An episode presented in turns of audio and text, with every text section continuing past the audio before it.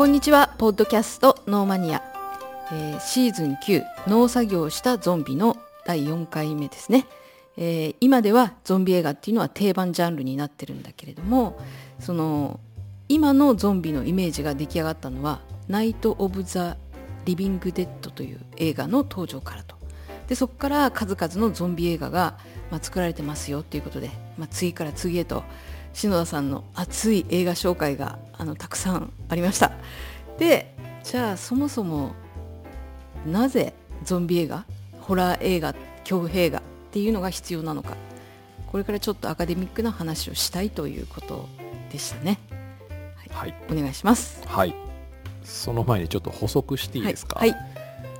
前回か前々回かで、うん。ミヤさんが、はい、あのそのゾンビって言葉が、うん、あの欧米圏でも使われるんですか？あってはい。質問したのを覚えて覚えてます。でそのはい時に、まあ、ゾンビも通じるけどリビングデッドっていう言葉が、うん。あのもしかしたらそっちの方が一般的かもって話をしたんですけど、うんうんはい。もう一個実はね、はい。あのまあ、いわゆるゾンビを指す、ん。モンスターとしてのゾンビを指すはい。単語が実はあるのをちょっとすいません僕も見落としてまして、はい。えっ、とねグールっていう単語があるんですよ。グール？はい。スペルは？えっ、とねこれは、えー GHOUL かな。GHOUL はい、うん。グール。グール。で発音されるんですね。はい、でえっとこれもともとは確かアラビア語で、うん。えっとまあアラブのちょっとアラブのどこかわかんないんですけどアラブのなんか伝承かなんかが言い伝えとかに出てくる、まあ、怪物を指す言葉なんですけどこれをなんかねもともとこのゾンビ関係なくですけど、はい。この怪物はその言い伝えの中ではなんか死体を食べるとかなんかそういう、えーキャラクターらしいんですよ。はい。でそれが元で、えっと、このグールっていうのもゾンビを指す言葉で、えー使われてるようですへね。ー。で確かに、うん。ナイト・オブ・ザ・リビング・デッド確かちょっとね僕最近見返してないんですけど、はい。確か、えっと、ナイト・オブ・ザ・リビング・デッド英語版で見ると、はい。ゾンビのことをグールって呼んでたような気がするんですよね。うん。ちょっとちゃんと確認しないとですけど。はい。であとあの東京グールっていうねあの有名な漫画ありますね。そうですかあのうん、あるんですよ。ゾンビものの漫画があって、うん。確か映画化もされてるんですけど、はい。そこでもまあ要はグールっていう単語が使われてるので、まあ、リビングデッドとグールっていう言葉が、まあ、ゾンビと並んで、うん。あの英単語としては存在しますっていう、うん。えーすいませんもう誰も得しない 補足情報でしたけど はい。はい。まあそんなのがありましたね。はいありがとうごいざいます、グールね。はい。はい。で、まあ、前回まで、はい。まあ、必要以上にえ詳しく、えはい。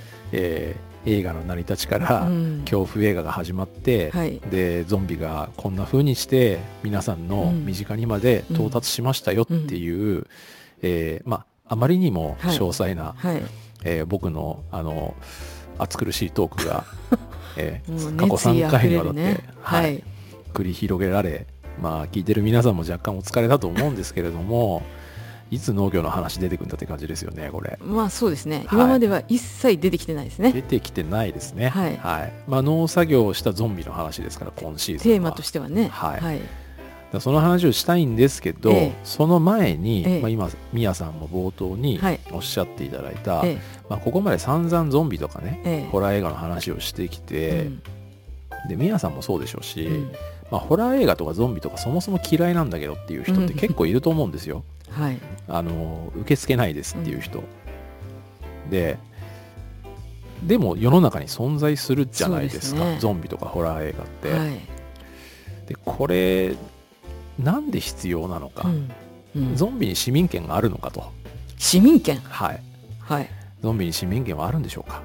っていうのと、うん。まあゾンビってそもそも必要なのかっていうことなんですけどそのゾンビのその存在意義的なことを考えていくと、はいまあ、そもそもじゃあそのゾンビだけじゃなくてですよ、ええ。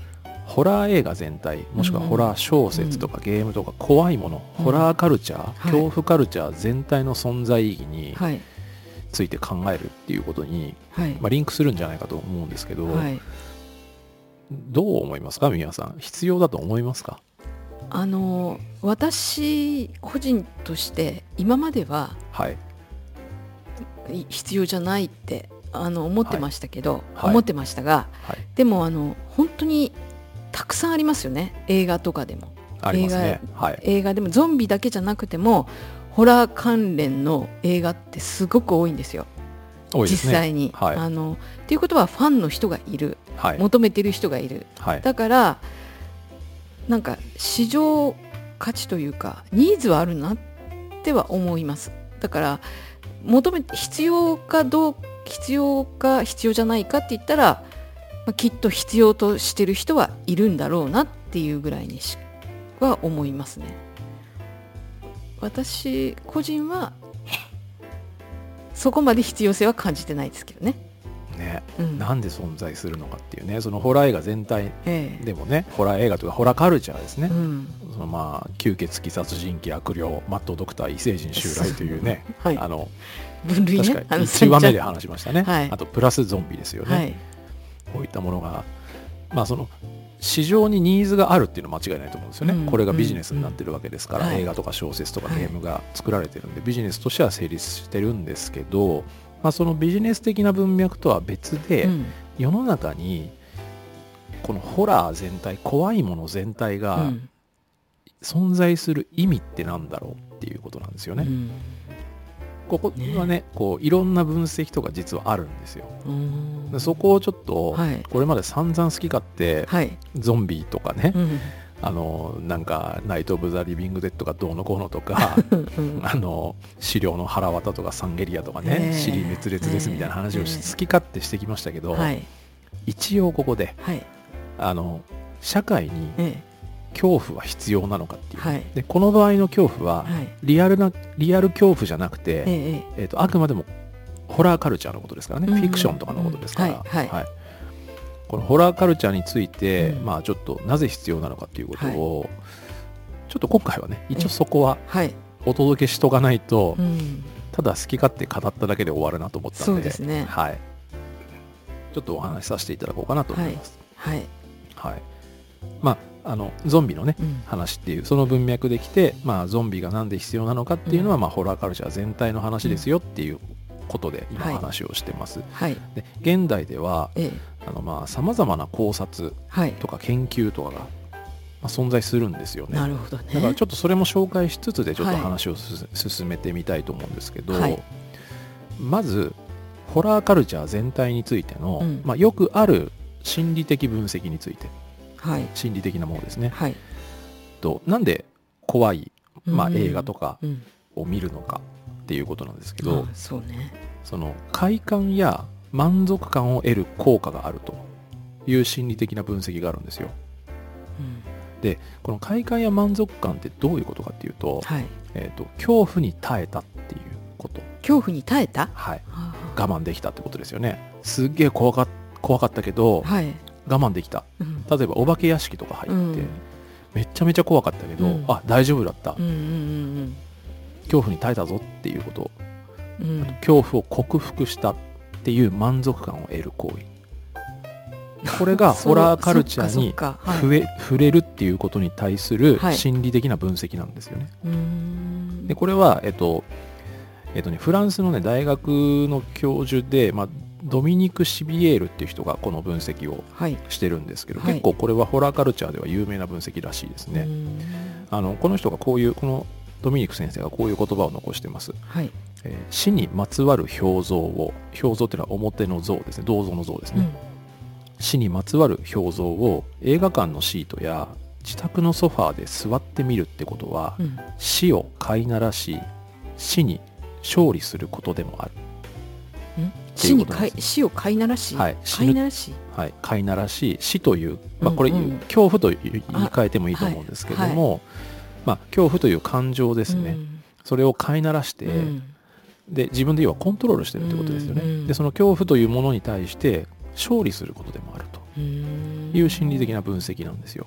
鍛えてるんだ。どうなんでしょうね。鍛えてるかどうかわかんないですけど、まあこれれはホラーカルチャーに触れた時のまあ分析ででこれって言い換えると、はい。生きている実感っていうのを得ることにつながるっていう分析なんですよ。なるほどね。これあのもう少し掘り下げるとはい。例えばその戦争地域とか紛争地域それこそ今ウクライナとかね、そういうところで生活する人々っていうのは、まあ、例えばその、ね、戦争、うん。物理的な、ねあのー死の危険っていうのに触れてるわけじゃないですか、はいはい。まあ、テロとかだったり戦争だったり、そのリアルな危険に脅かされてはい生活する人っていうのは、はい。あの恐怖をあえて求めたりはしないわけですよねそうですね。うんうん。リアルに恐怖が存在するので、はい。つまりフィクションの世界の恐怖をはい。求めることができる人、はい。つまりホラーカルチャーに触れることができる人っていうのは、はい。生きている実感を自ら求めることができるんですよつまり自分は今平和で安全な世界にいるってことなんです。ああなるほどね、はい。だからうん。あの生きている実感っていうのは、まあ、ちょっと正直僕は戦争地域に身を置いたことはなく、うん。まあ、テロとかが発生している地域にはまあ仕事柄行ったことはあるんですけど、はい。ただ正直リアルな恐怖ははい。死の恐怖を感じたことはまだないんですけど、はいはい。そういう世界に生きてる人っていうのは、ええ。生きてる実感はまあ感じると思うんですよね。例えば爆撃がありました、はい。でも生きてた。うん。これって生きてる時間を得る行為じゃないですか、うんうん。でも平和な世界に生きてる人っていうのは、はい。そのリアルな死の恐怖を日々感じることは正直ないですよね。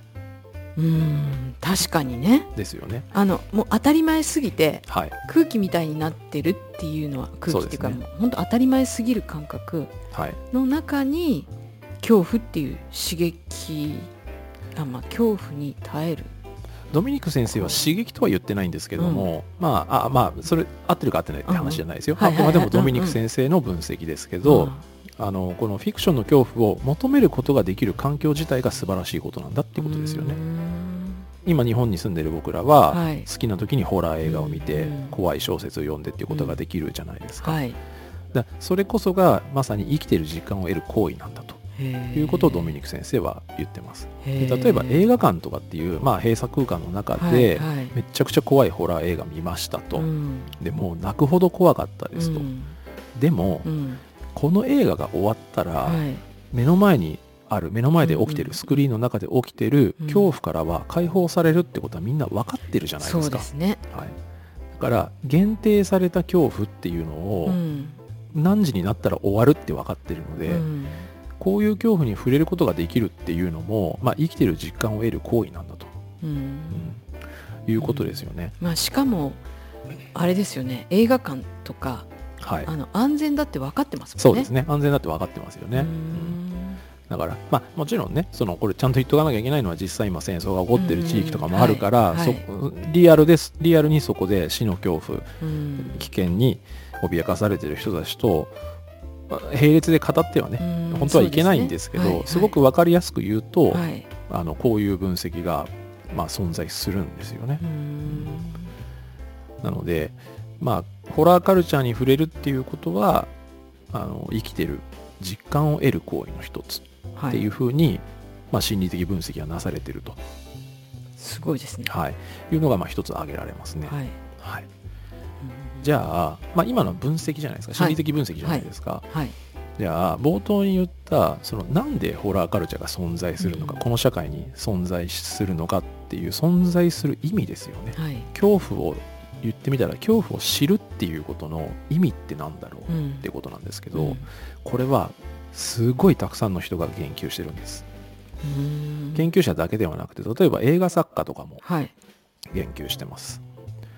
あのまあちょっと簡単にお名前だけ挙げますね。あえ。えのウェス・クレイブンっていう映画作家の方映画監督がいるんですよ。アメリカの方なんですけど、はい。ウェス・クレイブンさんもう亡くなってる方なんですけど、はい。あのエルム街の悪夢って映画のタイトル聞いたことありますか？いや知らないです。あ本当ですか？はい。有名なの？結構相当有名ですこれは、あはい。まあ、別に知らないからって悪いことじゃないですけどね。はい。あのフレディっていうね鍵爪の夢の中に出てくる怪人が襲いかかってくるっていう映画なんですけど、まあ、エルム街の悪夢シリーズ、まあうん、1作目と、えー7作目かな、うん。この人が、まあ、生みの親ですねウェス・クレイブンさん、あとは「スクリーム」っていう映画も撮ってます。あの基本的にホラー映画たくさん撮ってる人です、あとはですねあの日本であの三宅龍太さんっていう映画監督という脚本家の方がいらっしゃるんですけど、はい。この方は、えっと、黒百合団地とかデッドストックっていうドラマとかはい。ホラードラマとかあるんですけど、そういうのあの作ってらっしゃる方ですね。この方今でもあの活躍されてる方なんですけどあの、まあ、こんな方々があの本当に研究されてる、まあ、恐怖を知るっていうことの意味うん。ですね、はい。ここをちょっとお話ししたいと思うんですけど、はい。先ほどの心理的分析のとこでもお話ししましたけど、うん。あのまあ、繰り返しですけどその日常生活で我々が恐怖を得ることっていうのははい。あんまりないんですよね実は。そうですね。ないですよね、うん、日常生活ではね。そう。フィクションに触れるとうん。恐怖というものをうん。味わうことができるけど、はい。リアルってあんまり実はないですよね、うん。で一方で恐怖を知らないってことは、はい。恐怖を学ぶこともできないし恐怖に備えることもできないとも言い換えることができるはずなんですよ。なるほど。はい、ここがポイントだと思うんですよね。それはありますね。はい。でねちょっとこれ一つエピソードをご紹介します。はい。はい。えっとちょっと海外の古いエピソードなんですけど、1911年、えー20世紀になったばっかりですね、うん。あのーこのシーズンの初めのい1話目かであの映画のね、えっと、映像の歴史で初期の映画の話とかもしましたけど映画としても本当に初期の時代です。うん1911年に、えーフランスで連続活劇って言ってあの毎週毎週1話ずつ公開していくっていう今でいう連続ドラマみたいなのが映画館で流れてたんですよ、はい。でその時に1911年のフランスでめっちゃくちゃ人気だったのがジゴマっていうのがあるんですね。はい。はいこれもともとは1909年の新聞連載されてた、うん。えーまあ、犯罪小説ってやつですね。うん。あのロマン・フィユトンっていう人が原作者なんですけどそれを映像化したのが「えージゴマ」っていう連続か活劇映画です。でパリを舞台に、まあ、はい。変装の名人である怪盗、まあ、盗人ですね、うん。怪盗ジゴマが、まあ、殺人とか強盗っていう犯罪を繰り返していくんですよ、まあ、それを追っかける警察の人間みたいなそういうドラマなんですけど、劇場公開時にはい。このジゴマの犯罪シーンですね、はい。そのピストル人に向かってピストル撃つとかなんかこう誰かを殴り殺してこうなんか盗むとかそういう犯罪シーンを見てええ。観客は、はい。当時の観客は本気で悲鳴上げてて泣き叫んでる人もいたらしいんですよ。へえ。ああ。のこれはこのジゴマのエピソードとして結構残ってて有名なんですか？有名なんですねこれ、うん。でこのジゴマは、えっと後に日本にも輸入されて、はい。でえっとまあかなり人気を得てあの日本版のジゴマっていうのも作られたぐらいなんですけど、うん。今ね多分それもフィルムないので多分見れないかなと思うんですけどね、はい、相当リアルっていうことですかね。それがですねえ。えっとまあ未来の僕らから見ればなんですけど、後々の、まあ、はい分析というか、はあのそういったものによるとなんですけえど、うん。これも結局日常生活で恐怖を得ることはあまりないに通じるんですよ。というのは、はい。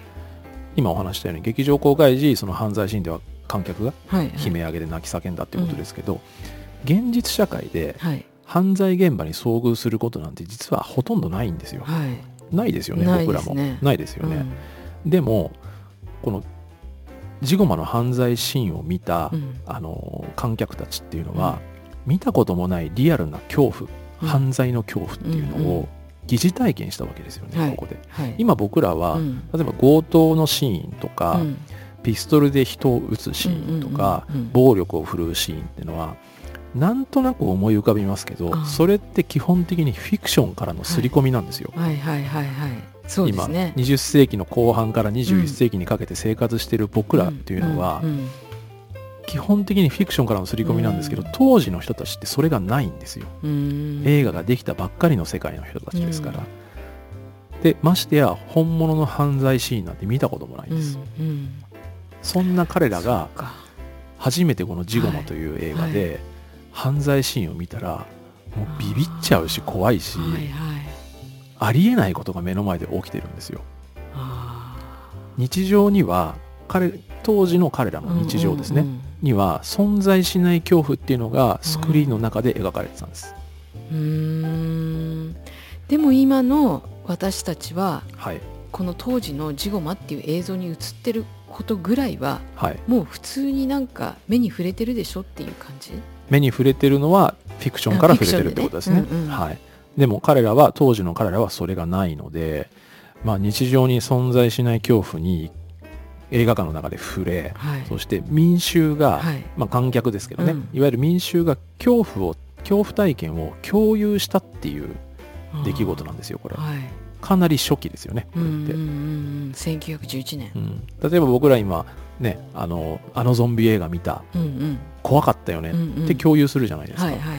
例えばあの犯罪映画を見た、うん。あの犯罪シーンめちゃめちゃリアルだったよね、っうん。て共有するじゃないですか、うん。でこのリアルも結局本当にリアルかリアルかどうかなんてわからないんですけど、うん。リアルだと思ってるじゃないですか、うん。こういう体験っていうのもやっぱり今の僕ららだから存在するものであって、うん。当時の彼らは初めての体験なんですよね。どね。うん。共通の恐怖体験っていうのがはい。初めてはい。存在した、うん初めて現実世界にまでちょっと溢れてきたはい。出来事がこの「ジゴマ」っていう作品が上映された当時のフランスなんですよ。うん。つまりこれ言い換えるとはい。変なやつが入ってきてはい。ピストル向けられたら危ないなとかそもそも窓から入ってくるような変な男は危険だっていううん。そのこの状況は危険だっていう共通認識が民衆に共有された出来事なんですよ。なるほど。はい。これはまあ当時ホラー映画っていうはい。言葉はなかったですけど、はい。まあ今の言い方で言うホラー映画とか、はい。まあ恐怖映画っっていうのが、うん。社会に対してうん。一つの共通認識を与え、うん。その危機意識うん。言ったら防犯意識みたいなものを、うん。あの提供した出来事なんですよねこれって。そう考えると怖いものってうん。そんなに邪魔な存在でもないんですよ。フィクションであればですけど、うんうんうんうん。まあそこに存在意義あり一つ。そうです。うん。だから言い換えるとその恐怖カルチャーホラーカルチャーっていうのは、うん。災難とか危険を未然に防ぐ機能があるんですよね。こまあこじつけじゃないけど ここじつけみたいに聞こえるけどまあでも確かにそうですねっていう感じですね。まあ恐怖を知らないとね、うん。学ぶこともできないし、うん。それに備えることもできないっていう視点に立つとさっきあのご紹介したあの三宅龍太さんとかはい。ウェス・クレイブンさんっていうのは実際にこういうことを言ってるんですよね、はい。で特にウェス・クレイブンさんは、はい。あのご自身の映画で、はいえーエルム街の悪夢7作目だったかな、うん。あのリアルナイトメアってうんいううん。作品の中でそういうことに思いっきり言及してるんですよ、うんよく映画あ映画の中で映画作家の中でホラー映画の人とかはよくこういうことを言います。やっぱり。うん。大体うん。ホラー映画って、あの邪魔者扱いされるし 蔑まされるし、うん。なんでそんなの存在するの？なんでそんなの見るの？って言われるんですよ。うん。大体言われます、けどあのこういう考え方をすると、うん。うんホラー映画がない世界って、うん。恐怖を知る機会がない世界なんですよね、うん。まあ、ホラー映画だけじゃなくて小説でもゲームでもそうなんですけど恐怖カルチャーがないっていうのは恐怖を学ぶ機会がないのであの無防備な人たちばかりが増えるかもしれないですね。そうですね。その恐怖を知る機会がなかったらこの世の中どうなってるのかなっていうのはやっぱちょっと考えた方がいいんじゃないかなっていうのは思うん。ですよねただし本物の恐怖はやっぱ嫌なんですよ。そうですね。本物の災難も嫌なんで、はい。だからフィクションで学ぶべきだなと思うんです。うん。だからあのこれもその映画作家の方々よく言ってるんですけど、はい。そのホラー映画なんかいらないうん。で言われた時のうん。よくある返しとしてうん。例えば電灯とか明かりのない時代、はいはい。はい。昔のですね、うんうん。はい。子供たちにうん。なんか怖い話とかってよく伝わるじゃないですか。う、ん例えば夜になったら、はい。海の近くに行っちゃいけないよと、うん恐ろしい幽霊が出てきて、はい。海から出てきてその幽霊に海の底へ連れ去られてしまうよはい。っていう怖い話がうん。ありますよね、うん。あったとしますよね、はい。それって明かりのない時代、まあ、真っ暗な夜でうんうん。海って危ないからね。波にさらわれることもあるっていう子供たちへの注意喚起の機能を持ってるってことですね。この怖い話っていうのは。うん。だからそう考えるとホラーカルチャー恐怖カルチャーっていうのは存在意義っていうのはやっぱりここで認められるんじゃないかなと思うんですよ。うんうん。頑張ってるな。みやさんあんまり響いてないね。いや頑張ってるな。はい。どうですか？いやあの一理ありますね。一一理ね。ある、はい。うんうん、確かにそうやって学ぶっていう機会？はい、あのうん。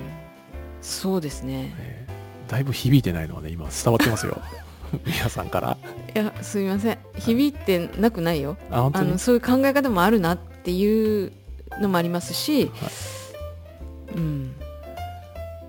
まああの聞いてる人に響いてるかどうかねこれちょっと微妙なところですけど でも確かに全くなかったら無防備な人たちばっ無防備な中で生きていくことになる、うん。それはある。ただあまああのこれはホラーだからちょっと違うかもしれないですけど犯罪みたいなものって真似する人たちが出てくるんじゃないかなっていうのもちょっと逆の立場からある、えっとですね、えそれ例えばねえうん。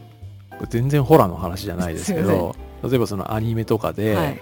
あの残虐アニメとかあってとか、うん美少女アニメとかあってそれがじゃあ少女偏愛につながるんじゃないかとか、うん。それから戦争ドラマとか戦争アニメもしくはうん。犯罪アニメとかがあったら、そのせいで影響を受けて犯罪が増えたとかっていううん。人たちって必ずいるんですよ。私だ。必ずいるんですけはいど、はい。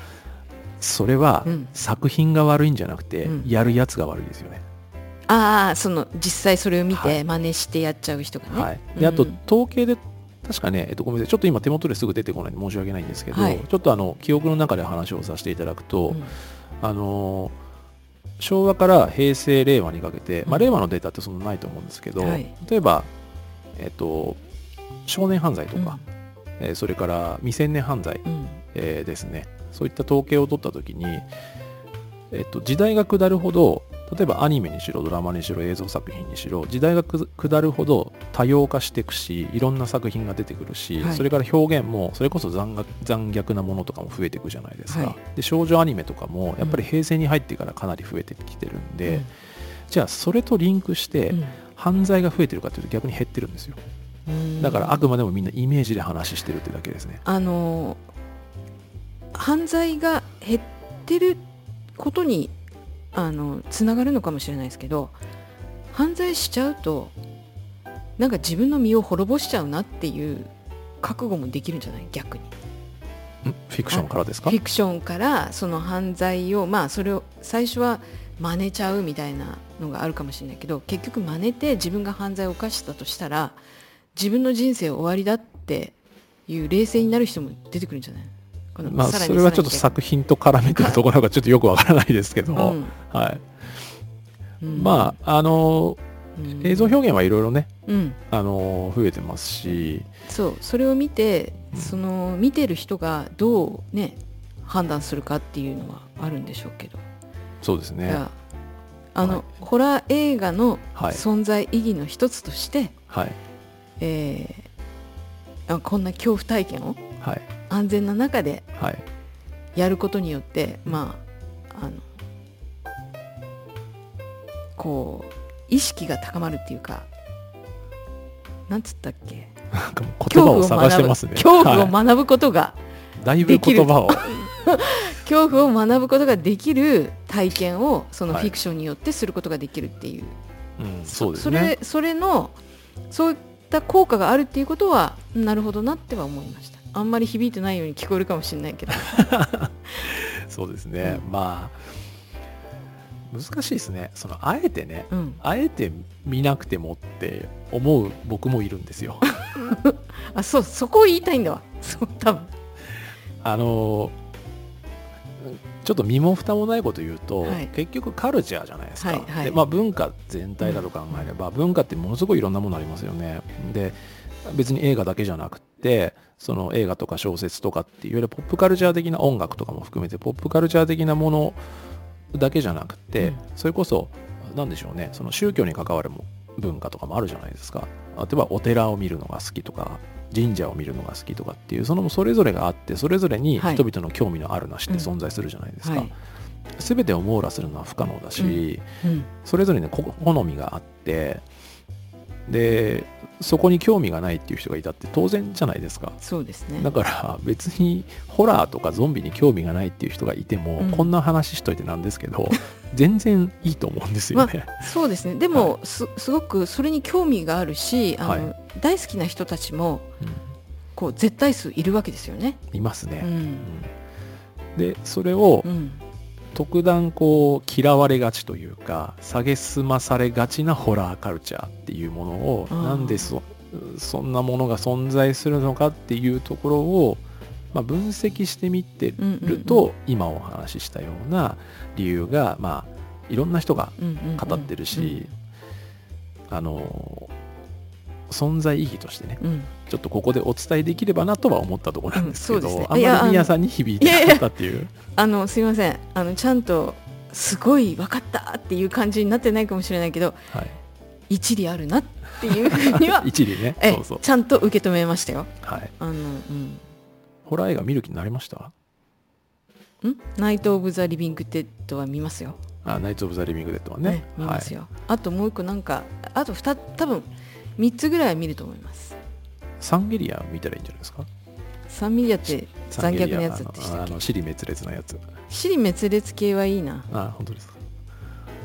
霧島部活やめるってよっていうのは見てみたいな。ああれは名作ですよ、うん。まあホラー映画だってゾンビ映画だって言ってるの多分僕ぐらいですから、うん。普通に見たら先週演歌ですよ。あなるほどね。はい。あと「アイアム・ア・ヒーロー」でしたっけ？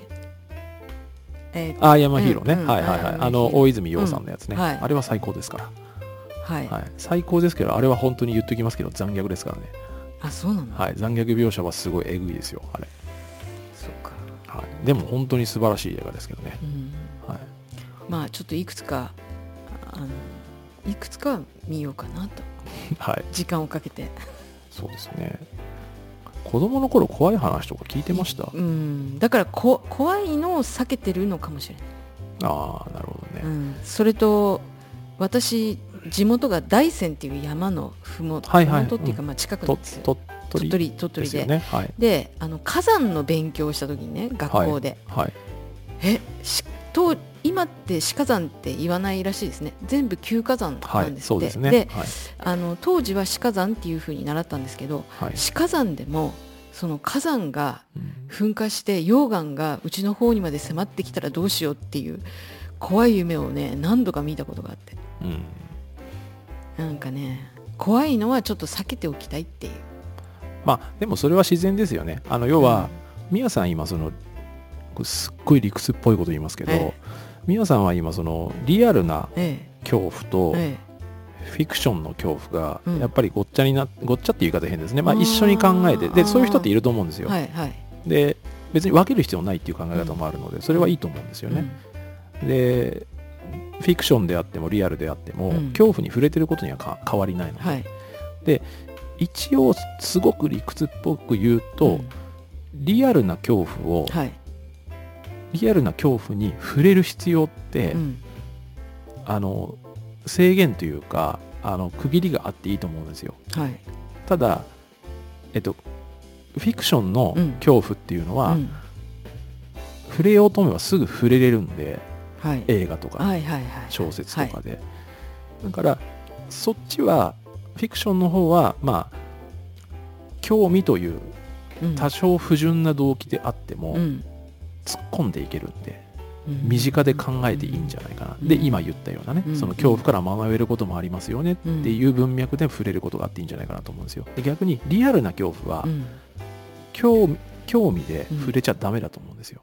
例えば台風が来てうん。川が増水してます、うん。面白そうだから見に行こうは絶対ダメじゃないですか。そうですね、はい、でも映画とかだったらそれはいけるわけですよ。あー。あそっか。実際リアルではなかなか体験できないことをフィクションにして、はい。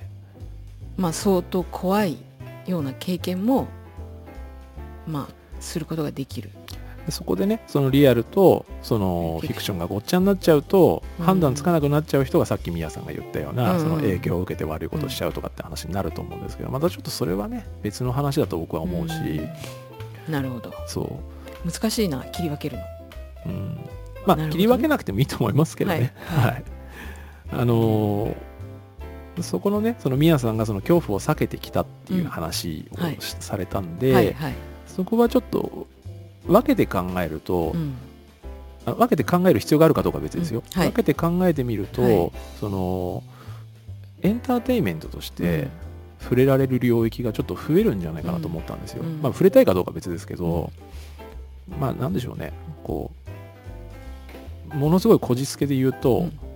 そのエンターテインメントっていろいろありますけどね。で旅行行くのだってエンターテインメントだしその世の中にある人生の中で触れた方がもしかしたら人生が少し豊かになるかもしれない材料っていくつかあるじゃないですか、でその材料って多い方が僕はいいと思ってるんですよね、でプラスこの超理屈っていうこともう一個言いますけど、はい。